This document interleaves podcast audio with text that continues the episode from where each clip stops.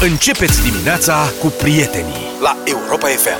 Și s-a înghesuit lumea, l-a dat uh, mesaj apropo de prima piesă. Uite-l pe Florin. Da, neața băieți, având în vedere că și eu m-am culcat la 2-0, din toată inima pentru România, cu voltaj. Vezi? E piesa Bine, Florin. preferată. Dar avem și muzică, fiți atenți. Îmi cere inima, să o mai spun o dată Asta e echipa mea și uneori e minunată. Cei care simt la fel să înceapă nebunia. Eu sunt mai patriot din toată inima pentru România. Voltaj dacă se poate. Se poate, se poate. Bună dimineața! Am mers pe sârmă de o mie de ori Și nici măcar nu am avut vreun antrenor. Nici vreun je te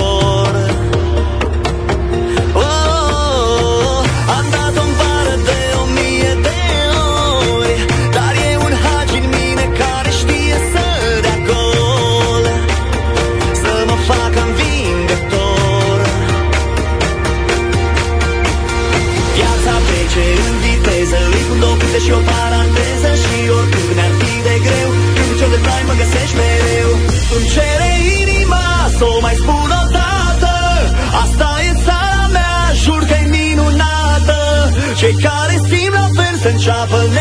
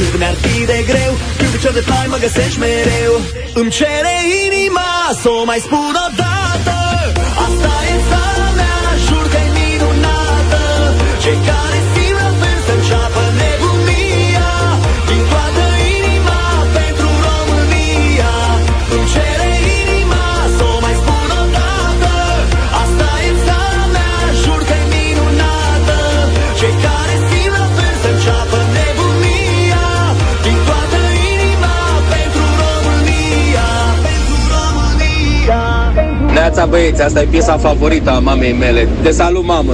Vă ascultă în fiecare zi. Salutare din Marea Britanie, da, Noroc cu echipa națională a României că mai bate și uite, putem să ne salutăm uh, familia din țară. Dan, îți mulțumim și te salutăm, te salutăm oriunde ai fi. Și pe Hai doamna. România!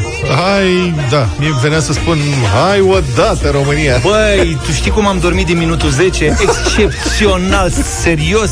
Deci am avut atâta încredere, știți că ieri am spus 3-0. Da. Am fost la un pas să fie 3 goluri din partea României. Că pe final a și ratat, nu? Putea fi 3-2.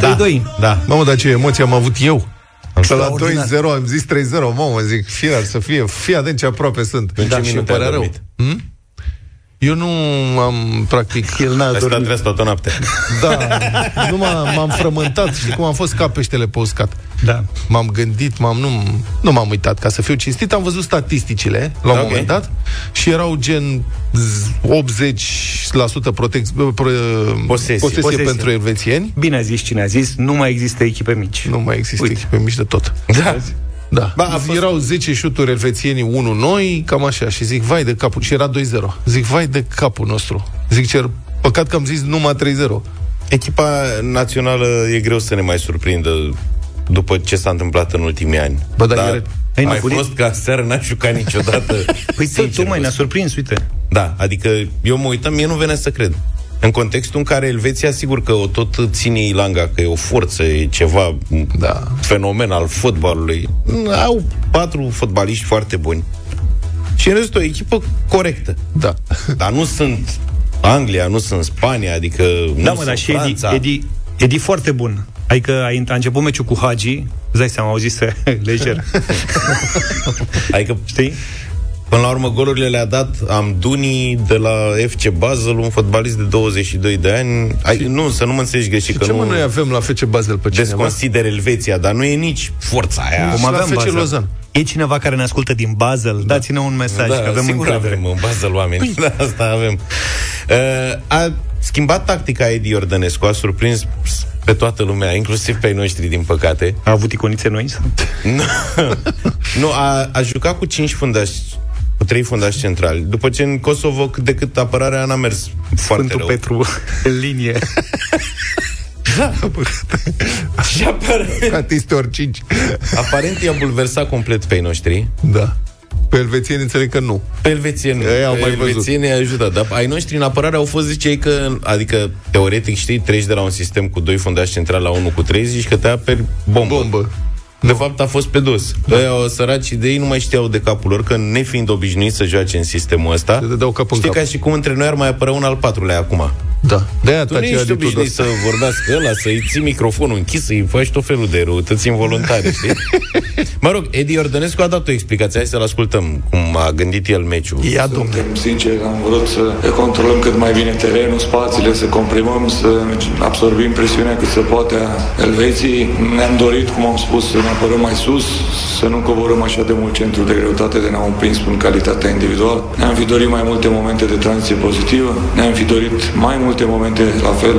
Vorbim de prima repriză de, de control al mingii și atacuri poziționale, nu ne-au reușit. Am avut motivele noastre pentru care am transformat în sistemul 5 cu linie, pe linia de fund, dar în final, repriza a doua, am arătat mai multe perspective, mai mult potențial și, cum am spus, o echipă cu inimă mare a reușit să creadă până în, ultimul, sec- până în ultima secundă să întoarcem rezultatul. Da, mă, aia, elvețienii în minutul 80 cred că erau deja la duș. Da. Bun, Bun, nu, acum- totuși, sincer, acum paranteză.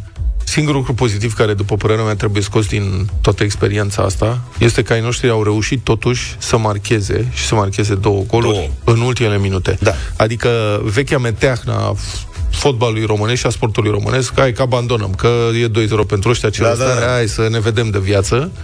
Măcar aseară a fost abandonată. Și băieții au, s-au zbătut până în ultimul minut. Și pentru asta trei felicitați.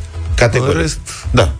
Și în sfârșit, după ani de zile de am jucat ca niciodată, am pierdut ca întotdeauna, că mai degrabă asta ni se întâmpla, nu o să facem câte un meci bun, dar să pierdem. Acum am jucat execrabil, dar am obținut un rezultat foarte bun în economia uh, calificării la euro.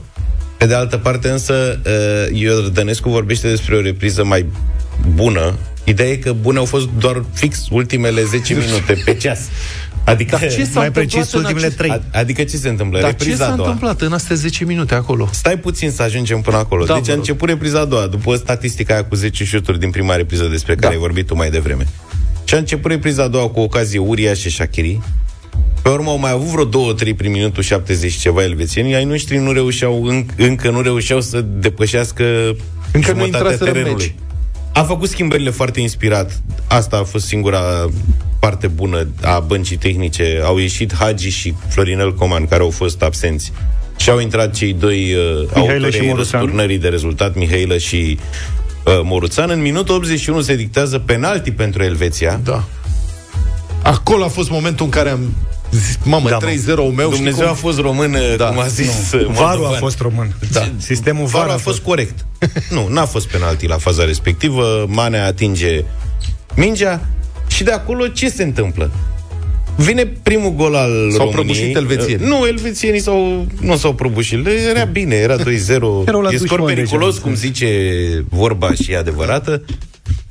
O pasă foarte bună a lui Moruțan și o cursă spectaculoasă a lui uh, Mihailă pe partea stângă Care încă n-avea ruptură musculară. care finalizează, marchează, e 2-1, n-a anunțat nimeni nimic, ăia continuă să atace și pe urmă se întâmplă faza. Pleacă mingea de la noi, îi cade în cap. cade pară mălăiață în capul ună tăfleață. I-a căzut în cap lui Pușcaș mingea. Așa. Din capul lui a ajuns la același moruțan, care l-a văzut pe Mihailă, fugea la fel ca la faza precedentă, i-a mai dat-o o dată și l-a marcat. Deci, până la urmă, dintr-o minge căzută în capul lui Da, la Barza Uite, care care se face la reserva Barza de care îi face, doamne, doamne, cuib, s-a făcut 2-2, după care au avut și bară transversală minutul 98, am Asta. scăpat pe contraatac, Ghinion. era să le mai dăm unul cu aia, chiar că Aia era intram în tare de istorie. tot. Deci dacă dădea România 3 goluri în 10 minute, a făcut un, un fault cum se face în, la mijlocul terenului un adversar și s-a terminat meciul. În fine, au luat foc fostele glorii după meci. Gică Popescu a fost cel mai uh, vehement. Da, mă, că l-a schimbat pe Hagi. I-a spus, nu, n-are legătură. E, Hagi chiar sigur n-a- că n-are nu, legătură. Hagi n-a, nu, Hagi încă nu și-a revenit după accidentare, nu e la capacitate maximă și aseară n-a, n-a fost ce trebuie. Dar uh, Gică Popescu a spus la Prima TV, postul care a difuzat meciul, că nu poți să vii să spui că ești pe drumul cel bun. Trebuia să-ți dea Elveția șapte. Bă, băiatule, la echipa națională nu e grup, aici sunt rezultate. Ce vorbești tu de grup, de drumul cel bun, Doamne ferește. Să ne lase cu grupul și cu asta. Doamne ferește să fie ăsta drumul cel bun. El nu știe ce e echipa națională. Astea sunt cele mai proaste meciuri din istoria noastră. 0-0 cu Kosovo și 2-2 cu Elveția. Suntem pe un drum total greșit. Trebuie să iasă imediat de pe drumul ăsta echipa națională. Asta a spus Gică Popescu și Edi Ordănescu a răspuns aseară în conferință. Nu le comentez și sunt așa de obosit de critici, dar mâine eu mă voi trezi și o voi lua de la capăt și cred în visul nostru.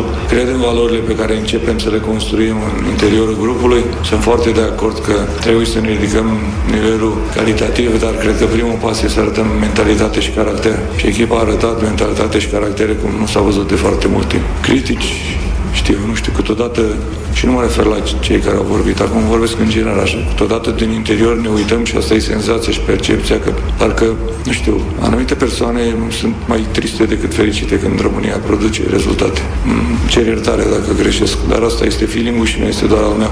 Adevărul e că în ultimii ani asta, uh, motivarea prin victimizare a devenit uh, Am cea mai văzut, bună da. metodă Păi la alt- echipa națională de fotbal. Păi Cred că altceva? antrenorul, oricare ar fi el, asta îi spune, bă, toți au boală pe noi, Da. au ceva cu noi. Hai să le arătăm noi lor Da. ce putem să facem. Bă, dacă merge, deocamdată n-a mers. Da, dacă da. merge... Adică, să- din punct de Dar vedere poate fut- reușesc să se mobilizeze, uite, pe astea ultimele două goluri din ultimele 5 minute. Acum, Atunci- lăsând uh, Caterinca la o parte, sigur că am jucat catastrofal la seară. Bucurați-vă de rezultatul ăsta, că nu mai Dar, prindeți într-adevăr, serios. nu, dar să știi că un astfel de rezultat, Da. adică o, o astfel de reușită, îți poate da într-adevăr moral și Edi a spus că am vorbit mai mult, că acum e datoria lor să gestioneze bine momentul ăsta și să fructifice la următoarea dublă cu Israel și Kosovo. Israel e principala noastră adversară acum Hai, în cum se spune, calificări. Doamne ajută în Mazel ivrit. tov. Doamne ajută.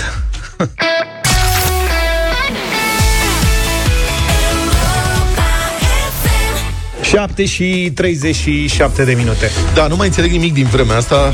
Capricioasă. Da, capricioasă. A plouat ieri după masă torențial în Corbeanca, adică perdea de apă, găleată de apă, ne-am și îngrijorat un pic. Și în București Cade a fost la fel. curentul Într-una, da. Și azi dimineață, cumva, în Corbeanca nu mai plouat azi noapte, cred. Era uscat, dar erau bălți mari prin București. Înțeleg că și dimineața a plouat. Dimineața a dat o rafală așa scurt de control ca să vadă dacă mai suntem, dacă ne-am trezit. Aha. Da, Pe tine nu te-a foarte prins? mult. Pe mine m-a prins pe stradă. Pe Eram stradă. ieșit de la metrou și zic, wow, Nu-i nimic, că stai te-ai să vezi trezit. cum ajung. Dar a durat două minute. Da. Și după aia s-a oprit. Ciudat, au fost inundații în vest, în sud-vest inundații mari. Înțeleg că o să continue vremea asta. L-am sunat pe prietenul nostru, meteorologul Silviu Grigore. Bună dimineața, Silviu! Bună dimineața voi, Neața. bună dimineața ascultătorilor Europa FM. Da, vă ascultam acum și Da. da. constatam că ploaia de dimineață v-a făcut bine, chiar foarte bine, nu?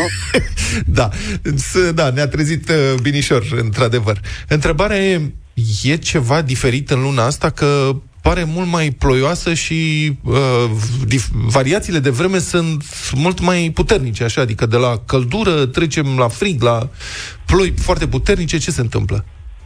Și O cât mai ramură a ține? meteorologiei este climatologia, să spunem. Și din punct de vedere climatologic, luna iunie la noi în țară este caracterizată ca fiind cea mai instabilă. Prin aceasta trebuie să înțelegem că este luna cea mai ploioasă.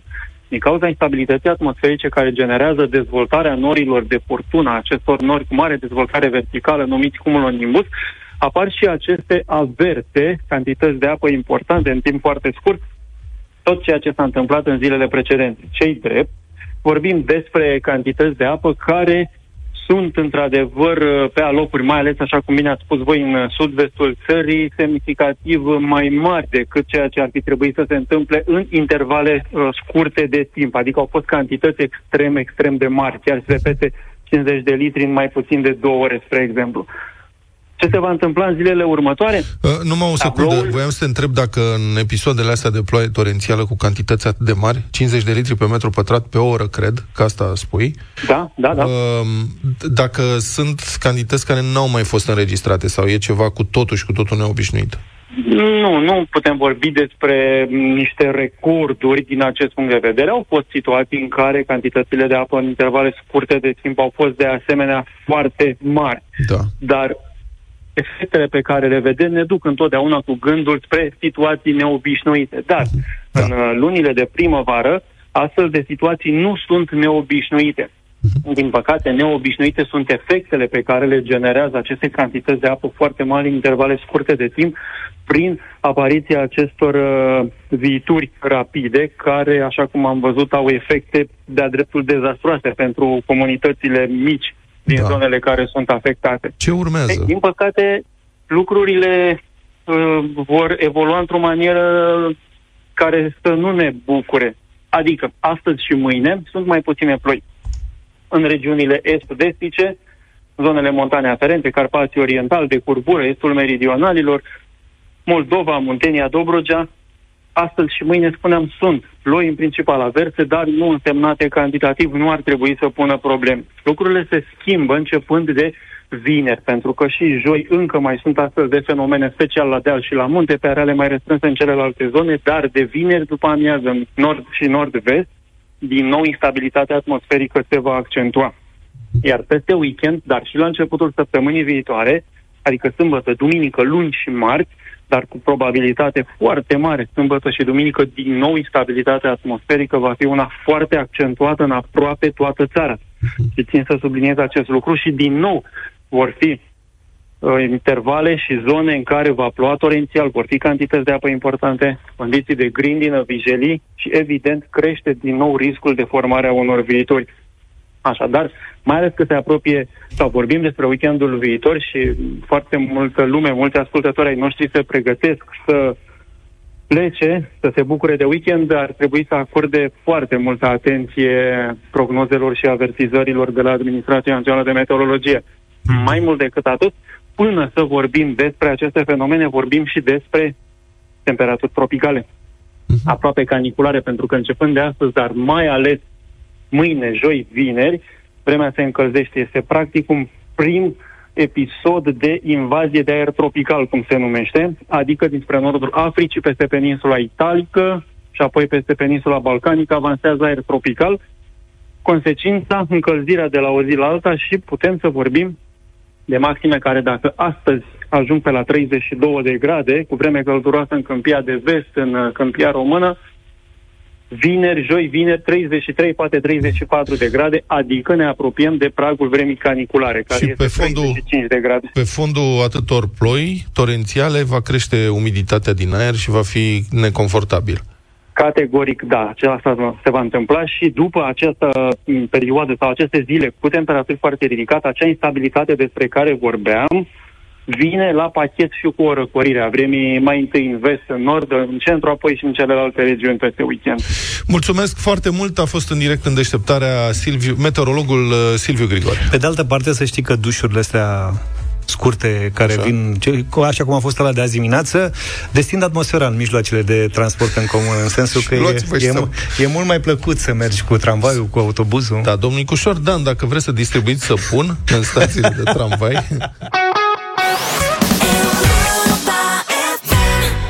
Mega hit piesa asta, Vara nu dorm de la Connector, 7 și 51. dacă tot am vorbit mai devreme cu Silviu Grigore, să rămânem oarecum în domeniu, să știți că schimbările climatice enervează câinii Roșii? care se bat cu steliștii. Potrivit unei cercetări făcute de Harvard, Harvard Medical School, Deci e ceva serios. este cu 11% mai probabil ca oamenii să fie mușcați de câini în zilele în care sunt niveluri ridicate de ultraviolete. Ai înțeles? Deci că nivelul era mai mare. Dacă făceau cercetarea în sectorul 1, în București... Unde sunt mai mulți câini? Da, eu așa am văzut. Ok.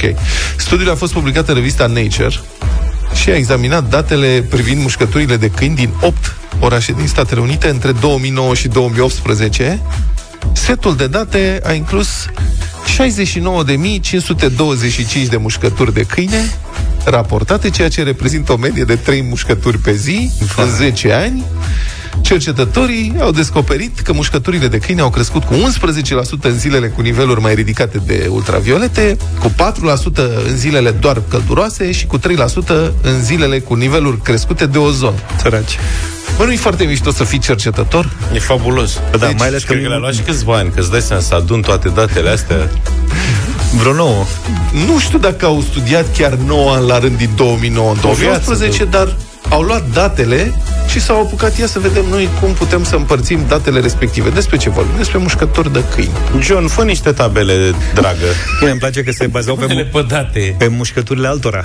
Adică ei nu s-ar fi băgat să cerceteze ei. Da, dar îți dai seama, vezi că ei l-au pus, că nu e așa simplu. Că noi râdem profani fiind. Suntem Ei au praf. făcut tabelul în Luați. Excel Așa. și după aia au căutat să vadă că vezi că zice acolo că e în funcție de ultraviolete și nu de temperatură. Exact. Că tu te-ai fi mulțumit să zici, domnule, dacă sunt 30 de grade a fost cald. Nu. Și cu ozonul. La Exact. ozon te-ai fi gândit? Ei au căutat în Au urmă, calculat bă, cu dar ozonul. două- În 2018, la 4 august, cum era ea, vezi? Da. Așa, în schimb, mușcăturile de câine au scăzut ușor, cu 1%. Asta mă întreb cât au avut nevoie ca să ajung la concluzia asta. Deci au scăzut cu 1% în zilele în care a plouat abundent. Poate pentru că De nu unde și da. era nimeni pe stradă. da. Republica Fantastică România la Europa FM. Tu și eu, da, să vezi mai ales ei. Că aici e important. Păi, păi ei de ce nu-i luăm în calcul? Ei sunt Se importanți. iau singuri în calcul, din câte m-am Surpriză. prins. Da, un raport oficial al Comisiei Europene, bazat pe date publice, arată negru pe alb că magistrații din România sunt cei mai bine plătiți magistrați din Uniunea Europeană prin raportarea la salariul mediu din țara respectivă. Deci se iau în seamă. Mai, mai zic o dată. Deci, raport oficial, studiu oficial al Comisiei Europene, bazat pe date publice, statistice, arată, negru pe alb, că magistrații din țara noastră sunt cel mai bine plătiți magistrați din toată Uniunea Europeană prin raportare la salariul mediu. Adică, salariul mediu al judecătorilor de la înalta curte de casație, de exemplu, este de 6,54 ori mai mare decât salariul mediu pe economie, ceea ce îi plasează pe aceștia pe primul loc în Uniunea Europeană. Adică nicio altă țară din UE, magistrații, chiar și cei mai de sus, din, adică cei mai importanti, judecătorii de la Curtea Supremă, nu au salariu de 6,54 de ori mai mare decât salariul mediu din țara respectivă. Pe locul 2 ar fi Italia, unde judecătorii de la Curtea Supremă au de 6 ori salariu mediu. Și după aia proporțiile scad dramatic, adică pentru comparație, în Germania, judecătorii de la Curtea Supremă au doar de 1,7 ori salariul mediu germanesc. Nu mai e nici Germania ce a fost. N-au nici treabă aia, că n-au, Da. n-au obiectul muncii. Da. Și asta, și poate că cineva o să spună că e o diferență mare între salariul mediu din Germania și cel din România. Sigur că da, dar vorbim despre câte salarii medii încasează sau ia fiecare dintre acești judecători în cele două țări. Și rezultă că în termeni reali, un judecător de instanță supremă câștigă în Germania un salariu net cu doar 1000 de euro mai mult pe lună decât colegul său din România. Arată publicația Curs de Guvernare. Adică 61.000 de euro net anual în Germania, 51.000 de euro net anual în România. Să vină judecătorii germani la muncă în România. Băi, cum ar fi? și pe englez și francez să fie bătaie aici. Domne, da. Noi mergem la ei la cules de, cum se cheamă, la... Sparanghel. A, așa? Sbaranghel. Și judecătorii să vină Da. să judece ce a rămas în România. Da. Învață limba, se descurcă. Oricum e o diferență, 61.000 de euro anual față de 51.000 în România. Mă rog, ai nu și cred că recuperează la pensie imediat. Asta da. Situația se repetă în mare și în cazul tuturor celorlalți magistrați, nu doar în cazul celor de la Curtea Supremă, adică veniturile judecătorilor, de judecătorie, de tribunal, de curte de apel, procurorii, la fel, fie ei debutanți sau la vârful carierei, în general, nu intrăm în detalii, dar în general veniturile acestora sunt comparabile, în termen real, cu veniturile cele mai bune din acest domeniu din Uniunea Europeană, raportate încă o dată la cât, care e salariul mediu în țara noastră. Foarte frumos. Deci, noi am vrut cu toții o țară ca afară, să-i salutăm de aici pe magistrați, că ei au ajuns acolo primii, Bravo. din acest punct de vedere. Cele mai mari venituri din Uniune, raportat la puterea economiei respective, și un număr rezonabil de judecători, pentru că, încă ceva foarte interesant reiese din analiza Comisiei Europene, în România sunt aproximativ 24 de judecători la suta de mii de locuitori cam puțin peste media Uniunii Europene și practic la fel ca în Germania. Uh-huh. Deci, din acest punct de vedere... Ne-am aliniat. Da, lucrurile stau foarte bine. Cele mai mari venituri din Uniune, raportat la economie, și media numărului de judecători la populație. Ce să zic, te aștepta ca justiția din țara noastră să fie rapidă, eficientă, coerentă, corectă, cel puțin ca în Germania. Că ne comparăm acum cu nemții, chiar plătiți mai bine ca nemții. Și, nu știu, așa o fi. Întreb și eu. Justiția noastră. Ridicați din numeri. Eu știu, nu vă pricepeți la asta. Mm-mm. Nici noi, dar... Nu, nu știu ce în Germania. Da. zic. Bă, ce să fie? Nu cred că e chiar așa rău, dar în privința funcționării justiției române, știu eu, niște foști miniștri, șef de consilii județene, șef de DICOT, oameni de afaceri, afaceri cu statul, deci oameni de afaceri cu statul. Cu toții fugiți după condamnare. Care, de unde se află ei acum, unde papă liniștiți cu linguroiul din banii furați, sunt foarte mulțumiți de cum funcționează justiția română. Ei sunt primii care spun ce, Luca? Justiția a condamnat, după cum ai spus, că pormei au fugit. Așa e. Putea să le dai interdicție de a ieși din țară. De ce să le dai interdicție? Zici să-i încurci. De ce să fie aspru? Da.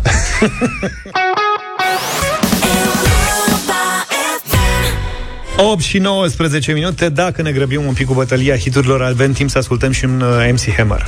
Nu o să vă vină să credeți Au trecut 15 ani de când era în topuri Și în topul Europa FM piesa asta Smiley în lipsa mea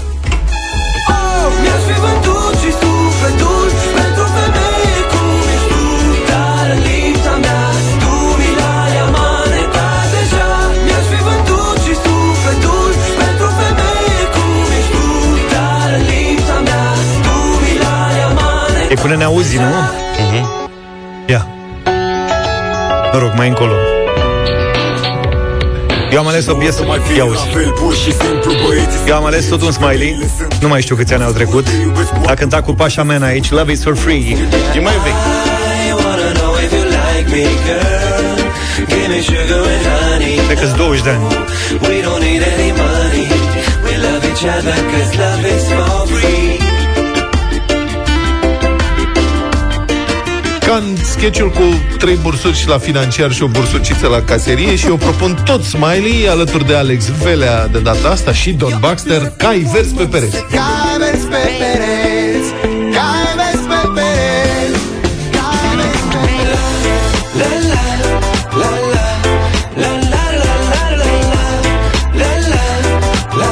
Aici versurile sunt bune. Manimo Caii mei nu sunt maro Asta e Don Baxter.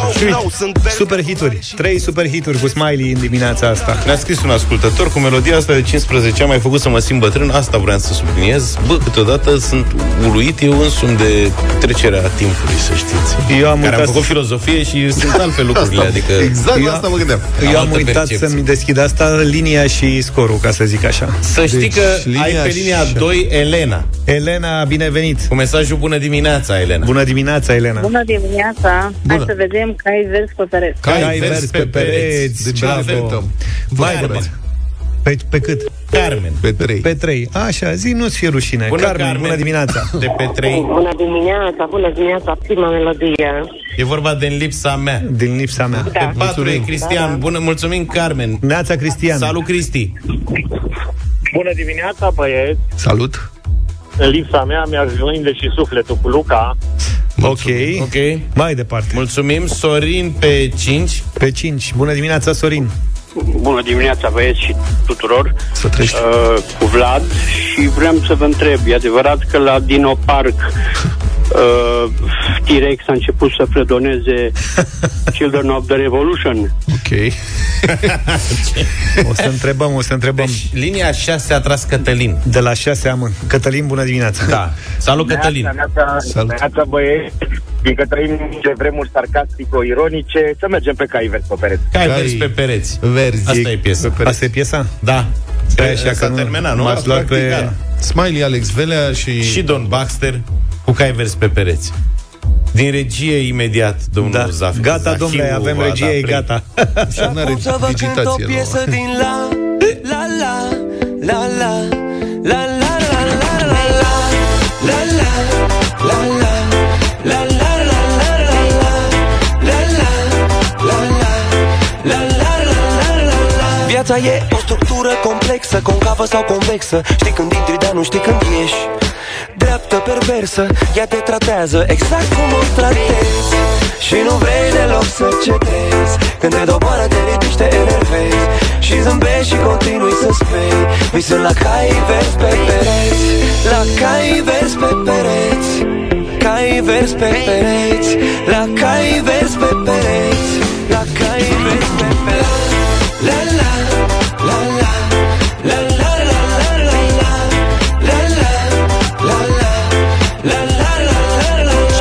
2007 încerc să mă ferez de rele Nu caut belele. Mama mi-a zis de mic să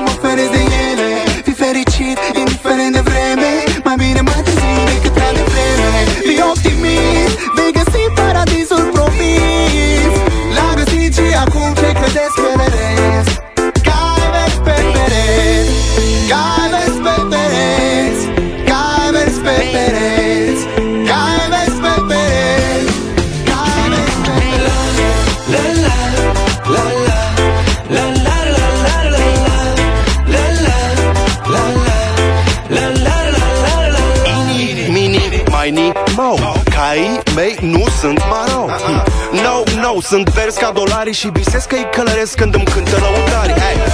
Viața nu-i deloc complicată Noi o complicăm în această fugă disperată. După lovele, după putere După tot ce ne creează o falsă plăcere.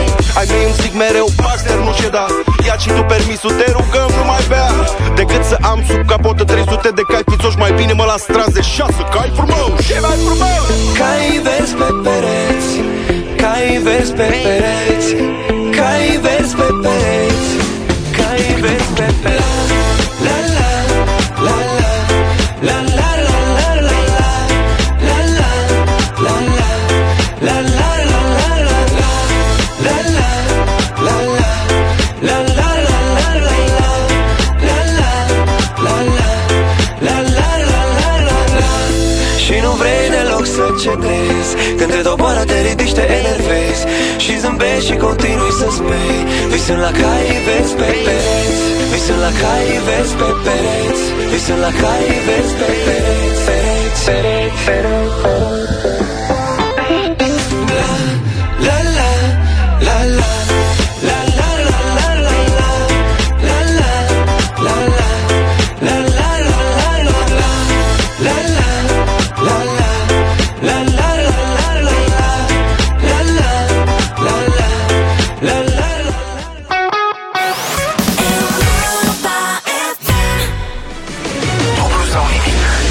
Dublu sau nimic în această dimineață pentru 800 de euro. Luca, ia spunem tu până la, până la cât ai merge astăzi? Dacă ar fi Dacă să ai fiu? fi tu să fii concurent. Până la capăt. Până la capăt? Da. Nu, adică- kamikaze. Serios, chiar sunt întrebări. Adevărul că trebuie să crezi în tine. Uite, Moruțan și cu, cum îl cheamă? Mihailă. Mihailă au crezut în ei până la capăt. Au crezut. Și ai Da, văzut dar ce au fără ieșit. Pușcaș, Credem, credem, credem. fără ricoșeul lui Pușcaș. Pasa lui Nu Pușcaș aveam. din final. Pasa lui Pușcaș cu creștetul capului. Da, moale. Moale. Uh, Dorin, bună dimineața! Salut, Dorin! Bună, dim- bună dimineața, bună dimineața. S-am La pregătit- mulți ani pentru cei 23 de ani. Oh, mulțumim tare mult! Oh! Mulțumim tare mult! Din mai, a trecut ceva vreme. Din 26 Dacă mai. până ne-am Anul auzit. ăsta, anul ăsta, tot. Poți să ne spui la mulți ani și pentru la anul, că nu se știe când ne mai auzim. Da, da, da. Da. Dorin, ce faci? Uh, bine, acasă, îmi duc soția la serviciu dimineață, după care mă înscriu la concurs, după care fac puține cumpărături și aștept telefonul. Acum în ce fază ești? Ce ritual, ce îmi place viața ta. Sunt, uh, sunt acasă, telefonul m-a aprins într-un magazin, într-un supermarket, am lăsat cumpărături tot, am alergat la mașină. Foarte bine, bravo. Fugiți! Trebuia să stai în magazin, făceai o echipă cu angajații de acolo, închideați magazinul 10 Din minute. păcate, sunt singur. Sunt singur cu personalitățile mele. De ce din păcate că tu ți-ai ales. Tu ai ales, Dorine, singurătatea, că ai zis că ai lăsat tot și ai fugit acasă. Da, da, da. Ai da, da, încuiat da. tu și ai Fugit pus acasă lanțul? că Am, am notițele. Bine, noi avem 800 de euro pentru tine, să știi. Da, da. Da. Și altfel, în timpul liber, când nu duci soția, nu așa, cu ce te ocupi? Deci sunt uh, un mic special dintre ăsta. Am 56 de ani, am ieșit la pensia. cu Ești pensionat opt special. ani. Da, e, am lucrat la penitenciar. Uh-huh. Un mic special, da, da. Uh, și um, am lucrat pe la privat vreo câțiva ani, am avut niște probleme de sănătate și m-am retras la bază. Foarte Acum bine. uh, particip la concursuri și Ce ai mai câștigat în general așa, la concursuri? în general n-am câștigat. Am acasă o găleată de capace de bere, am argumentat cu la... O să joci țaca. Am uh, canistre de benzină, cam la uh, stații de benzină, n-am câștigat nimic. Mamă, deci tu, Dorine, ești... Uh, da, iată un... Da. Un concursoman în, uh, în, în primii pași ai carierei. Deocamdată n-ai reușit. Sperăm să spargi gheața cu noi. De unde ești? Da. Din Galați. Din Galați. Cunoștință de-a lui Ema. Ah, Ema. ok, Ema, Ema, Turcu. Ema Turcu. Să rămână Ema. Da. Bravo. N-am mai văzut de mult. Bine. Bine, Hai Dorine. să-i dăm bătaie. Atunci? Da. Plecăm de la 100 de euro, dublăm până la 800, sper. Acum de, de tine depinde. Da, da, da. Dai și tu cu, nu cu banul, cu capacul de bere. Vezi dacă mergi mai Vedem, departe. mă, auzim. Bine. 100 de euro. Dorine, nu vreau să te dezamăgesc, dar noi am fi vrut să avem fată în dimineața asta. Sincer, statistic, pare rău. statistic mă așteptam să, să fie o doamnă extrasă astăzi, că am tot avut în ultimele zile domni. Dar iată, ești tu, Dorin. Ce șansă pentru tine să câștigi 100 de euro dacă știi cu ce scor s-a încheiat aseară meciul de fotbal România-Elveția din preliminariile Euro 2024, mai exact Elveția-România la Lucernă. 2 la 2. Ce întrebări sunt astea, mă, Luca? Acestea sunt întrebări de tip încălzire pentru cuantumul de 100 de euro. Cât dați pe banii noștri? În care ocazional o doamnă sau un domn lipsit de interes pentru fotbal, cum ai fi tu dacă te fi trezit la ora asta, Tu la eliptică faci antrenamente? prindeam. Faci încălzire de 100 de euro? Nu. Nu vezi? fac de 50.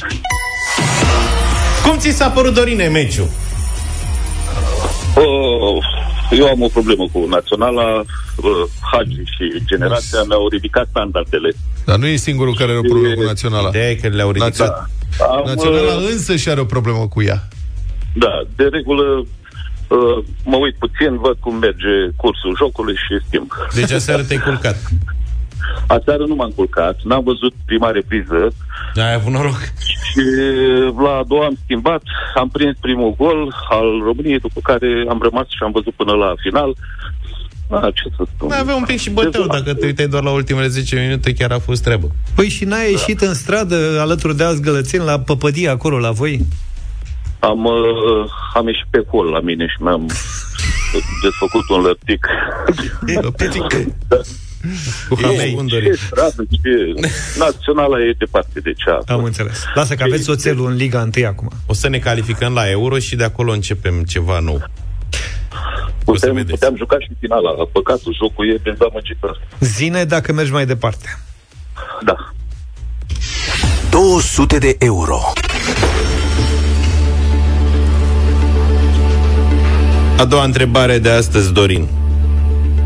Cum se numesc în gramatică două cuvinte ce au sens contrar? Cum ar fi perechile? Rece, cald, bun, rău, mare, mic? Ce sunt astea?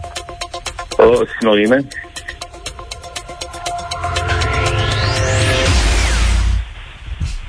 Hai mă, Dorine.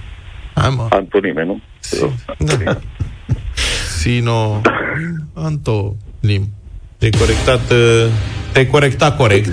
Târziu, târziu, da. da. Da, nu e nicio problemă. Asta e. Da. N-a fost să fie nici de data asta, mai aștepți încă debutul în lumea concursurilor. Radio. Premii. Dorin, ne mai pare știu, rău. da. Te-a necăjit și Mulțumesc naționala, mult, te-a emoțiile au necăjit fost și mari. noi. Da, știm cum e. Se întâmplă. Da. Viral să fie. Dar nu nimic, ne auzim Da. mâine dimineață și plecăm de la 200 de euro spre România! 1600. Mergem la euro.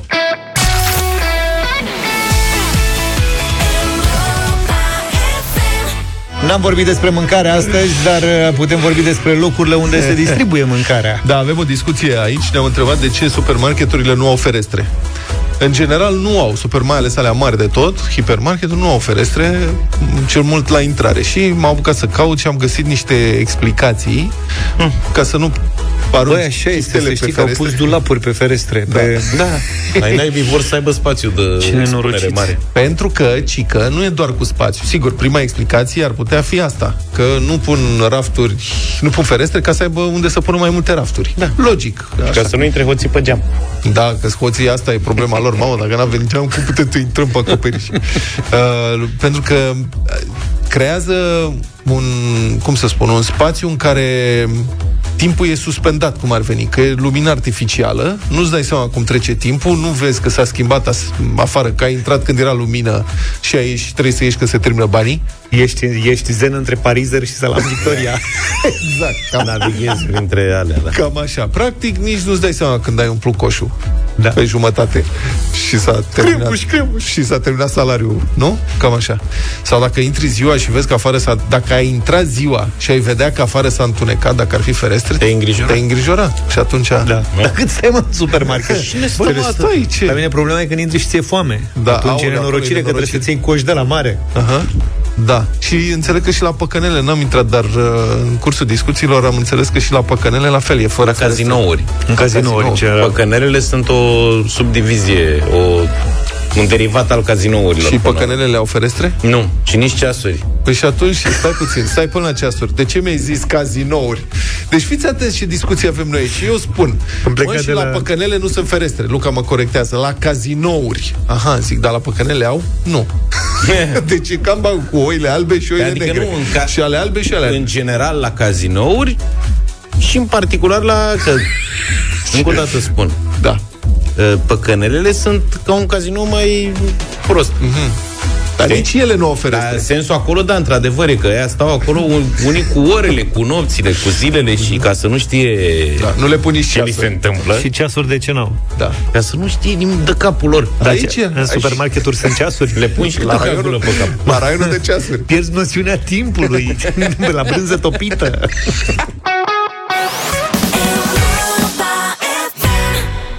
9 și 10 minute, arena lui Cătălin Tolontan în deșteptarea. Bună dimineața, Cătălin! Bună dimineața! Bună Neața. dimineața! Sâmbătă 6 mai 2023, uh, în București, un asistent de la Spitalul Militar Central a sedat intenționat cu, cu diazepam trei paciente, potrivit observațiilor uh, făcute chiar de colegii lui. Cum a observat, una dintre paciente a fost în stare gravă, dar medicii au reușit salvarea femeii. În momentul în care au făcut socoteala uh, medicamentelor administrate, atât în cazul ei cât și în cazul a încă două paciente, colegii și-au dat seama că primiseră, deși nu aveau prescris, diazepam. Diazepam este un uh, medicament, un sedativ puternic dacă este mare cantitatea și era mare cantitatea distribuită către, uh, de la farmacie către respectivul asistent și mai departe administrată pacientelor. Au chemat poliția, chiar atunci, în weekendul din, uh, uh, din mai. Parchetul militar de pe lângă Tribunalul București a confirmat pentru libertatea pe 10 mai faptul că a deschis dosar cu tentativă de omor calificat, am citat răspunsul oficial al parchetului, noi am publicat articolul, nu se știa absolut nimic, spitalul nu făcuse nimic public până în acel moment.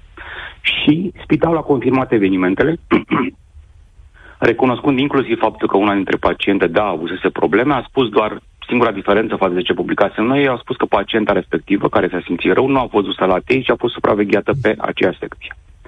Astea se întâmplau toate în perioada 6-10 mai. Suntem în 20 iunie și am aflat ceva referitor la acest caz și am pus o întrebare uh, spitalului. Uh, dar înainte de asta, v-aș întreba pe voi, ca să, deși nu sunteți oficial ai spitalului, ce credeți că s-a întâmplat cu omul respectiv, cu asistentul Nu, respectiv? da, stai Unde puțin, este el nu în înțeleg. moment? Deci de ce a f- sedat, uh, că n-am înțeles de ce a sedat pacientele? Uh, una, dintre, una dintre mărturii susține că uh, a fost vorba de un abuz. Nu pot spune mai nu putem spune mai mult, nu vrem, să, nu vrem ca vorbele noastre să meargă mai departe decât probele noastre ca jurnaliști. Deci nu știm în momentul ăsta exact de ce anume a fost sedat. Nu știm noi. Poate că știu polițiștii, poate că știu procurorii. Uh, colegii au susținut și în fața poliției că a fost vorba de un abuz acolo al asistentului la adresa pacientelor. Ce fel de abuz nu putem spune în momentul ăsta pentru că nu avem uh, informații oficiale care să vorbească despre abuz. Nu vrem să panicăm pe nimeni. Uh, au fost multe femei în momentul respectiv internate pe secția respectivă. Uh, Spitalul Militar din București este unul dintre spitale cele mai mari din toată România, nu doar din capitală. Secția respectivă este o secție de medicină internă foarte mare la rândul ei. Uh, deci nu vrem să panicăm oamenii. Revenind, a trecut o lună și jumătate de la, acest, uh, de la aceste evenimente, în, în urma cărora, atenție, un om este cercetat, ca să repet, de către parchetul civil între timp, pentru că ei au făcut cercetări și au văzut că n-a avut, un- n-a avut niciun complice dintre cadrele medicale militare ale spitalului militar, că mulți dintre ei și asistente, asistente, uh, doctori sunt militari, în cazul ăsta este vorba de un angajat civil, și atunci, practic, pa- uh, uh, parchetul militar a cedat cazul către parchetul civil de, de pe lângă Tribunalul București. Dar unde e omul în momentul ăsta? Nu, a Unde fost este omul? suspendat pe durata anchetei, presupun. Da, asta era într-o țară normală, Vlad. Așa e. Așa e. Un om asupra căruia, care e nevinovat.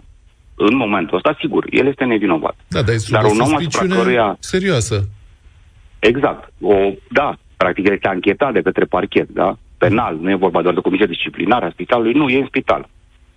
Omul e în spital și noi am crezut același lucru. Am crezut pu- că este în... Deci, am avut informații din interior și nu am crezut informația respectivă, am zis, nu se poate. Este o exagerare a, a, a oamenilor care ne-au spus. E imposibil ca un astfel de om să nu fie suspendat, să fie în continuare în spital, în continuare în acea secție. Și cum explică spitalul a fost- conducerea spitalului? Domnul explică. Spitalul a explicat că uh, pentru că procurorii nu au stabilit nicio măsură profesională asupra lui, ei nu au ce face. Da, dar și că... ei în spitalul respectiv urmăresc ei înșiși respectarea unor proceduri, nu? Care nu pun în pericol pacienții. Presupun că un Bineînțeles. spital responsabil își face propria anchetă, descoperă că niște proceduri nu au fost respectate și cel puțin până când se lămurește situația, încearcă să-i suspende, să-i scoată din acest lanț al deciziilor pe cei care sunt responsabili. Adică așa ar fi logic, nu? Și normal. Evident, altfel, dacă mergem pe varianta inversă pe care ne-o propune spitalul, înseamnă că toți oamenii care nu sunt infractori, care nu sunt condamnați definitiv, au dreptul să lucreze în spitalul respectiv. Da, e o Fie înțelegere ca un foarte diplomă. greșită a conceptului de nevinovat până la dovada contrarie din justiție. Aia este una, dar în momentul în care o anchetă arată că cineva nu a respectat procedurile în interiorul unei companii, a unei firme, a unei instituții, un spital, și a pus în pericol viața cuiva, evident îl suspenzi pe ăla și după aceea n-ai decât să lași justiția să-și urmeze cursul. Și dacă în justiție se demonstrează că persoana respectivă e nevinovată, atunci îi plătești despăgubiri. Dar nu poți să riști ca omul respectiv, care este sub o suspiciune serioasă că din cauza lui a fost pusă în pericol sănătatea unor pacienți, să-l lași tot acolo pentru că nu s-a pronunțat justiția. Sunt lucruri diferite. Ce-o fi așa exact. greu de înțeles pentru domnii aceștia din sistem? Doamne, iartă-mă. Păi, Sunt e, e tâmpiți. acea așteptare pe care o au și când, dacă prinde cineva pe la, bă, nu știu, într-unul din ministere, da? dacă au o problemă de corupție, ei spun nu putem face nimic. Cum? Adică îl, îl lăsați să administreze banii uh, publici în continuare pe omul respectiv, pe acest om îl lăsați într-un spital, uh, din, citesc din răspunsul spitalului militar, care, încă o dată, ei n-au spus nimic nici la început, acum o lună și jumătate. până când în mod normal, într-o astfel de situație, când, când- când tu chem poliția, când se confirmă niște lucruri de vreme ce se pornește o cercetare penală atât de gravă, da? Uh, ar fi trebuit să comunici. Acum, tot așa, n-au comunicat care este cazul, care e situația, da? Totuși acolo ai zeci și zeci de pacienți internați, paciente în principal, da? Uh, mi s-a spus doar nu are voie să interacționeze cu pacienții. Și pacienții noștri sunt în siguranță. Dar unde lucrează dacă nu are voie să interacționeze cu pacienții în spital? așa. Poate. La farmacie, nu, serios, de unde a luat diazepamul, de unde uh, colegii susțin, de fapt nu numai colegii, că sunt documente că el a ridicat diazepamul de acolo. Și dacă e în aceeași secție, dar nu are voie să interacționeze cu pacienții, înseamnă că e plătit pentru ce anume? Că el era plătit pentru un, o treabă în care interacționa cu pacienții și se da pacienții, nu? Acum ce face în secția respectivă? Acesta este cazul, asta este situația, vom continua să o, să o urmărim. Am publicat astăzi uh, uh, situația la zi. Uh, da, sunt foarte multe instituții și sunt foarte mulți oameni care, numiți sau aleși în țara asta, care uh, susțin că, de fapt, responsabilitatea lor este timp de la zero, e tangentă la zero, dar, în schimb, justiția trebuie să le facă treaba. Da, mulțumesc foarte mult, Cătălin Tolontan, pentru intervenție.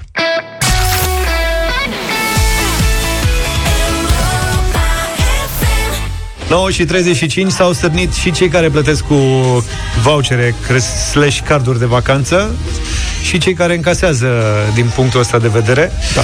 Sunt pensiunea Casa Soare din Sighișoara, avem același preț la camere, indiferent cu ce se încasează. Încasăm cu toate tipurile de vouchere, nu sunt probleme la încasare. Se face, aceasta se face ca și cu orice card. Comisioanele sunt cele negociate. Dacă cardul este în termen, se pot încasa tot timpul anului. Uh-huh. Deci uite că nu sunt probleme. Nu sunt probleme peste tot, însă în anumite situații se întâmplă. Uite, Gabriela din București spune că a fost la o pensiune din Bușteni și s-a cerut comision 15% pentru plata cu cardul de vacanță. A refuzat și a căutat altă cazare. Iar altcineva ne spune că astă iarnă la Mădăraș, la schi, a căutat cazare la pensiunile din stațiune uh, cu 500 de lei două nopți a găsit și când a spus de card de vacanță, prețul a urcat la 720 Dar cine de lei. încasează, vă rog frumos, dați-ne un mesaj repede, cine încasează comisionul ăsta de 15%? Adică de ce apare? Sunt niște bani dați de stat pe tichetul de vacanță, ăla, voucherul de vacanță, Mhm. mm-hmm. și înțeleg că acum este comisionată încasarea. Cine normal. comisionează? Cine încasează? Cine trebuie? Cardurile Nu știu, sunt vreau să emise de Ce- diferite societăți. Păi da, dar banii vin de la stat. Așa e. Ok. Hai să poate aflăm. Cineva ne spune doar că, în general, aceste etichete sunt comisionate cu 5-9%. E o cheltuială deductibilă însă, iar cine colectează și asumă. Ok. În Maramureș mi s-a perceput 10% comision în plus când a aflat că plătesc cu vouchere de vacanță. Deci e clar că se aplică un comision.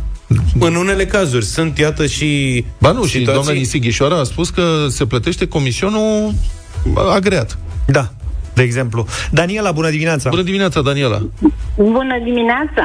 Da, pe scurt, care e situația ta? Deci pe tu... scurt, uh, noi am, am, mai aveam pe cardul de vacanță un rest de sumă de anul trecut și știind că nu putem să-l mai folosim decât în zilele astea libere de la începutul lui iunie, am rezervat de la începutul lui martie. Așa. Ca fraierii, n-am trimis și mail bazându-ne pe ceea ce ni s-a spus, nu e nicio nevoie, v-am trecut în registru, nu știu ce. Am ajuns frumos la Suceava, pot să vă spun și cazarea se numea Vila Alice, am ajuns foarte amabil, recepționerul imediat, soțul meu care e foarte vorbăresc, vorbea cu domnul care e patronul, dânsa băga repede recepționerul suma pe POS, când se plătesc cu cardul suma foarte mică, de fapt pentru o noapte. Ca prin minune, rezervarea noastră nu mai era de patru nopți, ci rămăsese pentru o noapte. Păi nu, stați, care e legătura cu voucherul de vacanță? Că ați avut o neînțelegere la rezervare acolo. Nu, eu cred că am avut o neînțelegere că re- recepționerul a notat, a notat corect cele patru nopți, iar patronul lui nu cred că i-a convenit, pentru că dânsul s-a și dat imediat dispărut și nu ne-a dat nicio explicație mm-hmm. și chiar ne-a ignorat și probabil văzând că e cu voucher de vacanță, Da, dar n-aveți Am înțeles, asta e o presupunere. Da. Ok. Hai să mai ascultăm. Salutare, băieți! Uh, lucrez într-o companie care oferă aceste tichete de vacanță de vreo 10 ani. Am pățit o singură dată undeva pe lângă Sibiu, dar la o ceva mic, o pensiune mică. Uh, merg de cel puțin două, trei ori de pe an cu aceste etichete dar niciodată nu am avut probleme la, uh, la marile hoteluri sau la pensiuni mai mari. Doar la uh, Am înțeles, De asta la mai pensiuni mai mărunte, mici, da. ok. Deci nu e exclus să se întâmple, dar pare să nu fie o regulă. Da, se, se întâmplă la locații mai mici. Uite, cineva zice că e normal să facă așa, decontarea voucherului se face mai târziu, pe când cash-ul e cash. Însă e normal să refuze voucherul. Se practică și la anumite servisuri. Când pe mine cu contract mă ține pe dreapta și rezolvă clientul care plătește pe loc, nu, Nu e ca mine normal. la șapte zile sau cât am negociat. Nu, nu e normal. Nu e corect. Nu este deloc normal. Și RCA-ul se E decontează. ca la astea medicale, știi, avem asigurare și te programează peste patru luni, pe când dacă te duci să plătești cash, te rezolvați. Da, dar nu e acceptabil. Da, sigur că nu. Ovidiu, bună dimineața! Salut, Bună, Ovidiu, te rog. Bună dimineața vouă și ascultătorilor noștri.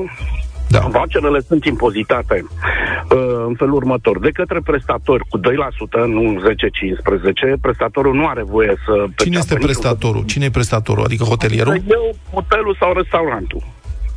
Ok. Da, eu ce sunt ce prestatorul de servicii. Da. Dacă voi veni la tu vii la mine cu un voucher de vacanță, respectiv de 1450 de lei, 14 milioane jumate, pe care tu, de fapt, instituție pe care uh, ți-l uh, liberează, plătești 16% impozit. Da. Da. Uh, problema este în felul următor și deranjant este pentru tine uh, că nu poți folosi acel uh, card de vacanță, voucher de vacanță, decât în locația în care ești cazat. Adică dacă vii cu soția și tu deții un card de vacanță și soția la fel, sunteți obligați să consumați. Adică mă gândesc că te saturi de meniu din acel restaurant într-o perioadă de timp a vacanței. Da, tale, adică nu poți să umbli de colo-colo cu el, să plătești o șaorma aici, o friptură dincolo, o baterie de vin în altă nu parte. neapărat o șaorma sau cea, dar mâine vrei să mănânci la o terasă. Ești privat de libertatea de a cheltui banii tăi pe care ai plătit impozit, da? Oriunde dorești să mănânci. Deci ești pur și Nu sunt simplu chiar legat banii de- tăi, că sunt banii oferiți de stat. Nu Mă rog, sunt chiar da, ai e- tăi. e- Adică e- ți-a e- dat să-i e- folosești și are dreptul, dacă ți dă el gratis, are dreptul să stabilească și condițiile în care ai dreptul să-i cheltuiești. Adică să mănânci numai supă toată ziua, sau cum? Domne, asta e, te duci la unii Păi cu nu e cardul corect, respectiv dar de nu te vacanță, te duci la unii care îți oferă mai mult decât supă, adică te interesează și condițiile de Ca casă. orice bonus, probabil că are reglementări. Nu, mergi pe litoral, da? Și mâine vezi o terasă, poi mine o alta și ai dori să-ți cheltui banii la altă terasă, nu neapărat în locul unde ești cazat, pentru că deocamdată ești obligat doar dacă, deci poți dă, cheltui acei bani doar în locația în care ești cazat. Da. Bun, am înțeles nemulțumirea, o să transmitem mai departe. mai avem mesaje, vrei să mai dăm? Suntem... mai. Ne oprim Bine. aici, mergem către Radio Voting. Ok.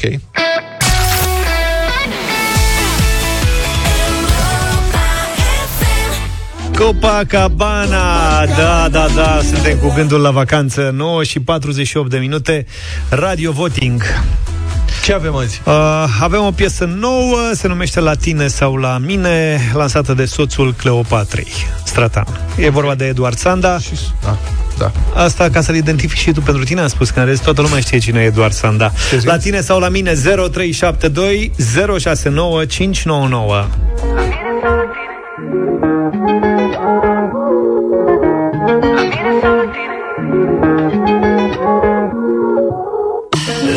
At first sight.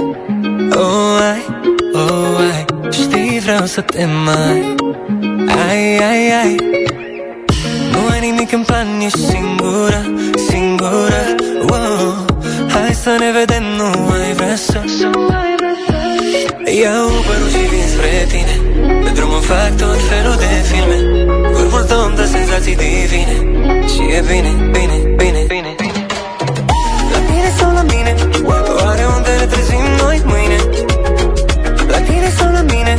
Oriunde am fi știi că o să fie bine. Tu mă lași fără cuvinte. Eu vreau să mă țin minte. La tine sau la mine? Oriunde am fi știi că o să iasă bine. Bine, bine, bine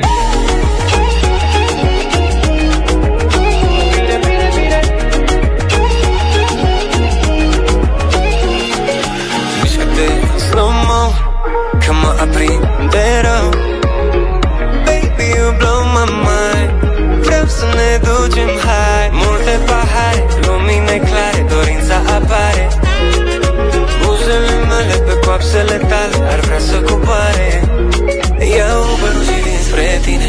Pe drum îmi fac tot felul de filme. Corpul tău îmi dă senzații divine. Și e bine, bine, bine, bine. La tine sau la mine?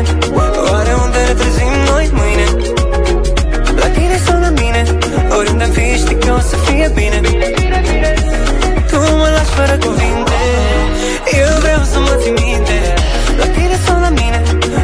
Și știi că o să iasă bine Bine, bine, bine.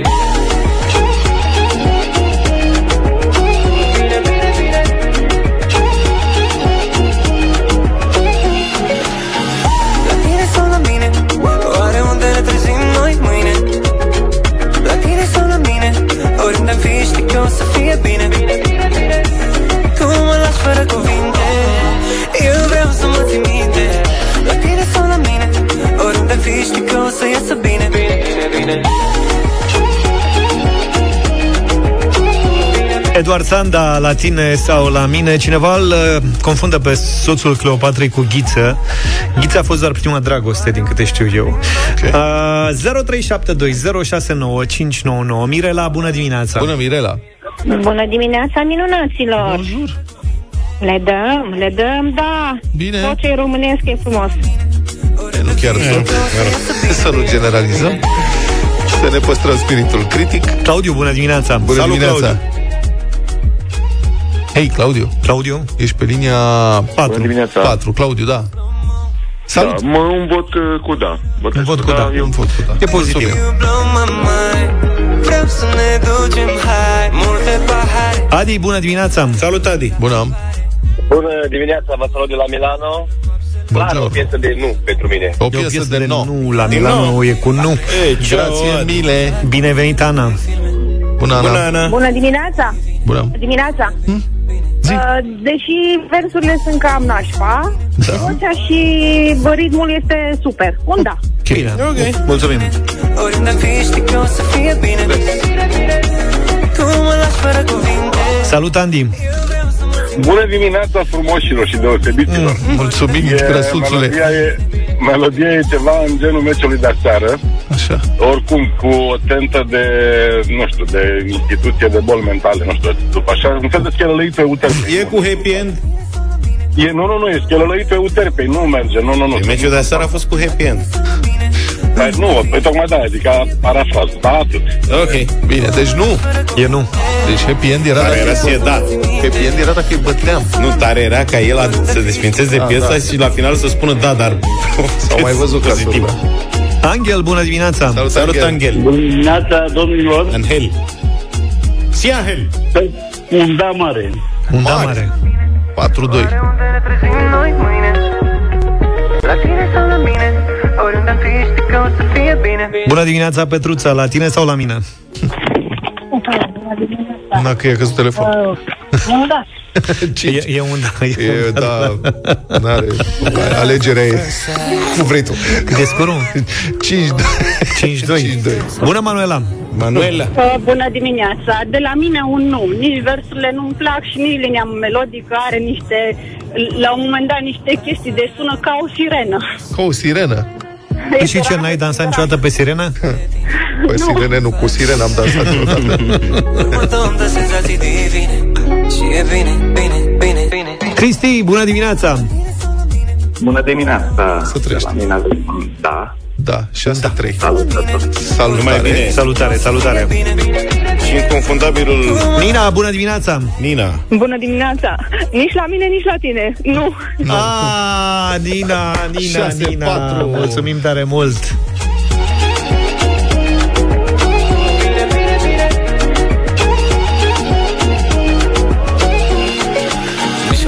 Bine, păi așa să rămână Nici la mine, nici la tine Să rămână la noi De mâine dimineața, așa Ne întâlnim la noi în studio aici În deșteptarea Puțin înainte de șapte Numai bine Toate bune. Pa, pa! Deșteptarea cu Vlad, George și Luca. De luni până vineri, de la 7 dimineața, la Europa FM.